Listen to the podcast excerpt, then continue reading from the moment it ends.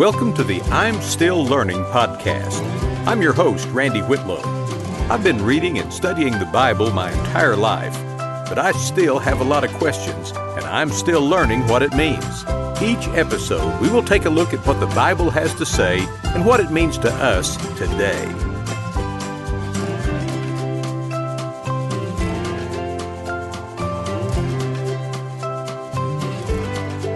To keep a movement going beyond the life of its founder takes a lot more than a charismatic leader. The Apostle Paul knew this, and he provided a great model that we follow even today. I'm calling episode 50 Keep It Going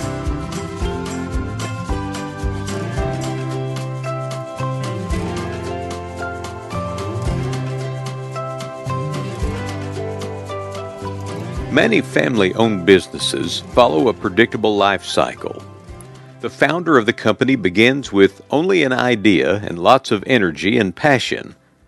Over the years, the business is established and becomes profitable. Often, the children of the founder are involved in those early days and can remember both the founding ideals and the sacrifices that were made to see the business take root and grow.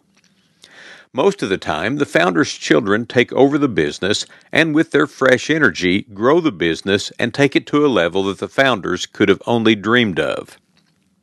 But the children of the second generation did not witness the struggles of the founders. For their entire lifetime, the family business has been there generating a good income for the family. As they grow up, they take the business for granted. Many times they don't want to work in it. Sometimes, if they do work in it, they don't work hard because who's going to fire them? In either case, the business is at its most vulnerable while it is still very profitable. To keep it going, some tough decisions need to be made.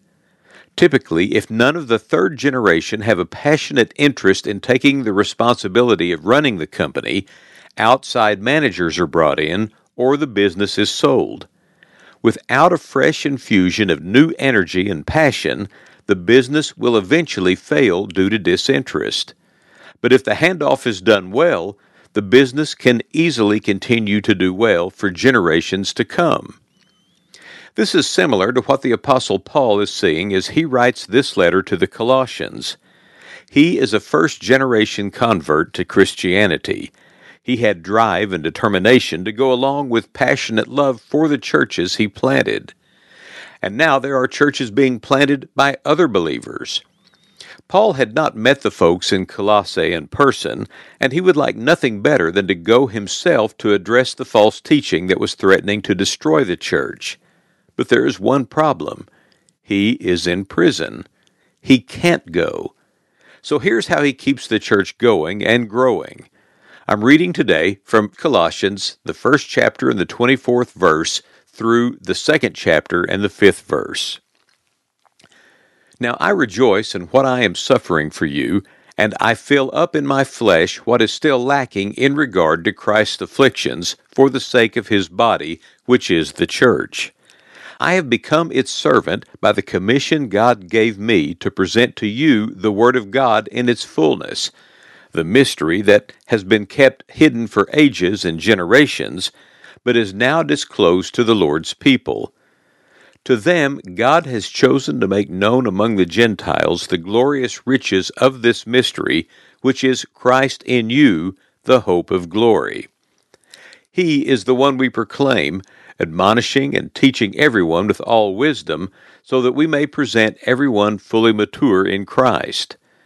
To this end, I strenuously contend with all the energy Christ so powerfully works in me. I want you to know how hard I am contending for you, and for those at Laodicea, and for all who have not met me personally. My goal is that they may be encouraged in heart and united in love, so that they may have the full riches of complete understanding, in order that they may know the mystery of God, namely Christ, in whom are hidden all the treasures of wisdom and knowledge. I tell you this so that no one may deceive you by fine sounding arguments. For though I am absent from you in body, I am present with you in spirit, and delight to see how disciplined you are, and how firm your faith in Christ is. You know, Paul was an interesting character. When we read these letters that make up much of the New Testament, we imagine that he is an imposing character who is never uncertain and who takes over every room he enters with the power of his presence and the strength of his personality. But that is apparently not the case at all. Yes, he did have great knowledge and wisdom. And yes, he was unafraid to take on difficult and even risky projects but his gains for the cause of Christ and the respect that people had for him was not a product of his charisma or his personality. In 2 Corinthians, Paul refers to some of his detractors who say that his letters are weighty and forceful, but in person he is unimpressive and his preaching amounts to nothing.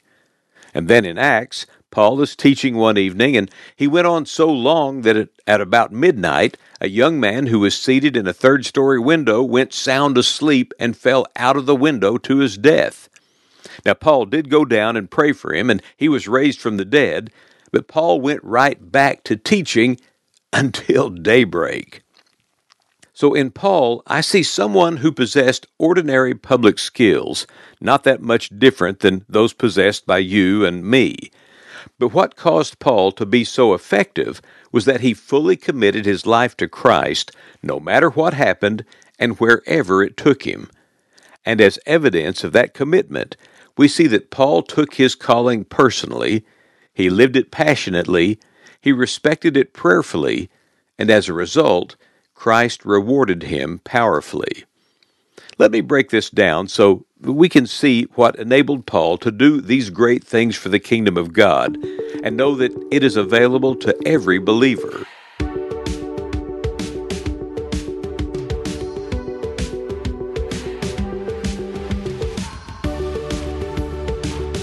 First, Paul took his calling personally. Colossians 1:24 through 27 says, "Now I rejoice in what I am suffering for you, and I fill up in my flesh what is still lacking in regard to Christ's afflictions for the sake of his body, which is the church. I have become its servant by the commission God gave me to present to you the Word of God in its fullness, the mystery that has been kept hidden for ages and generations, but is now disclosed to the Lord's people. To them, God has chosen to make known among the Gentiles the glorious riches of this mystery, which is Christ in you, the hope of glory. Paul knew that he was called to live his life completing the sufferings of Jesus Christ. If you'll remember, at the time of his miraculous conversion, recorded in Acts chapter 9, Ananias was the believer who was called on by God to bring the news to Paul that he was to deliver the message of salvation in Jesus Christ to the Gentile world, and that he would suffer greatly in the process. Paul knew that to suffer in the service of Christ is not a penalty, it is a privilege and an honor, for it is sharing in the work of Christ. Christ gave himself for the world through his suffering and Paul took the reality of that good news to the world through his suffering. Paul took his calling personally because he knew that Jesus took his calling personally. And we can do no less in our own personal calling if the gospel is to continue to spread throughout the world and to the next generation. Now, good news your calling will probably not require you to be beaten, shipwrecked, or imprisoned. But Jesus has a calling for every believer. Everyone is called to do something for the cause of Christ. Take it personally and do it wholeheartedly. Second, Paul lived his calling passionately. In verse 28, it says, He is the one we proclaim, admonishing and teaching everyone with all wisdom, so that we may present everyone fully mature in Christ. To this end, I strenuously contend with all the energy Christ so powerfully works in me. Paul never did anything halfway. When he was opposing Jesus and trying to stamp out the fledgling church, he did it with everything he had. And when he converted, he gave all he had to the cause of Jesus Christ, and he traveled the world to build Christ's church. He endured beatings, hunger, shipwreck, and imprisonment because he believed so passionately. He never gave up. Because he could have backed out at any time. He could have recanted his testimony, and all of his suffering would have ended. But he knew that these young believers in the new church would have given up as well if they saw him give up. He knew they were looking to him. Now, we can all hold a position as long as that position keeps us comfortable and keeps us surrounded by a tribe of like minded folks. But when that position causes us pain, or if we have to stand alone for what we believe, we have to know that if what we are standing for is true. And Paul knew that what he was standing for is true, and that his own discomfort was a small price to pay. What are you passionate about? Are you passionate about the cause of Christ, or is your passion easily steered into causes that don't represent the message that Christ suffered and died for? Yes, live out your calling passionately, but make sure that your calling is drawing people to Jesus and not to some other personality or cause. Third, Paul respected his calling prayerfully. Colossians 2 1 I want you to know how hard I am contending for you and for those at Laodicea and for all who have not met me personally. My goal is that they may be encouraged in heart and united in love, so that they may have the full riches of complete understanding, in order that they may know the mystery of God, namely Christ, in whom are hidden all the treasures of wisdom and knowledge. I tell you this so that no one may deceive you by fine sounding arguments. For though I am absent from you in body, I am present with you in spirit, and delight to see how disciplined you are, and how firm your faith in Christ is. Now, Paul had not had the opportunity to meet the churches in Colossae and Laodicea in person. They had been started by his friend Epaphras.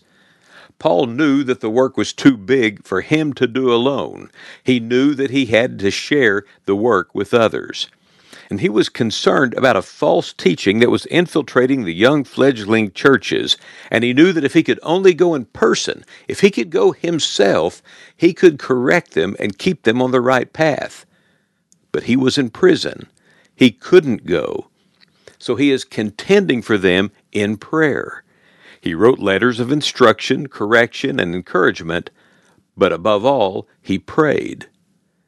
You know, many times I'll hear someone say, after all of their efforts have been exhausted, Well, I guess all we can do now is pray. They've got it backward. We should begin by praying. It is the best thing we can do. Then, in our prayers, we find out what Christ would have us to do as a part of what He is doing. Every situation, big or small, should begin with prayer. Until we have prayed diligently about a situation, we are just flailing about. We think we are doing something, but it is our prayers that accomplish the big things.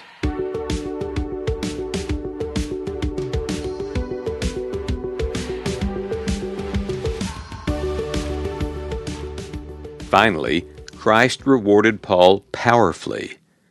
Paul didn't live long enough to see just how powerfully his prayers for the young church were answered. His life's work is still going strong today, centuries after he was martyred. The fact that we are still meeting and talking about Jesus is continuing evidence of Paul's reward. We are fruit that is still being produced by his calling. We still learn from his teaching. We still share the message of hope that he shared. We still carry the responsibility to make sure that the next generation receives the good news and carries it on. And God will reward our faithfulness. He watches and takes note of us loving God by loving those around us. Hebrews chapter 6 verse 10 tells us, God is not unjust. He will not forget your work and the love you have shown him as you have helped his people and continue to help them.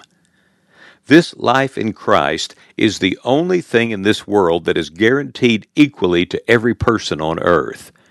No one can have everything, but everyone can have this one thing. Let all of us who call ourselves Christians be people who take our calling personally, live our calling passionately, respect our calling prayerfully, so we can rest in the knowledge that Christ will reward us powerfully.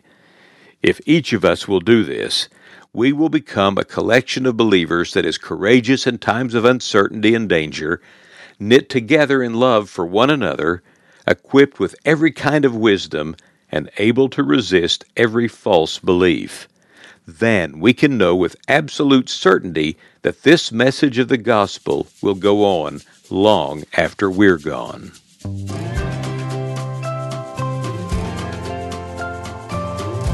Hey, thanks for listening to this episode of the I'm Still Learning podcast.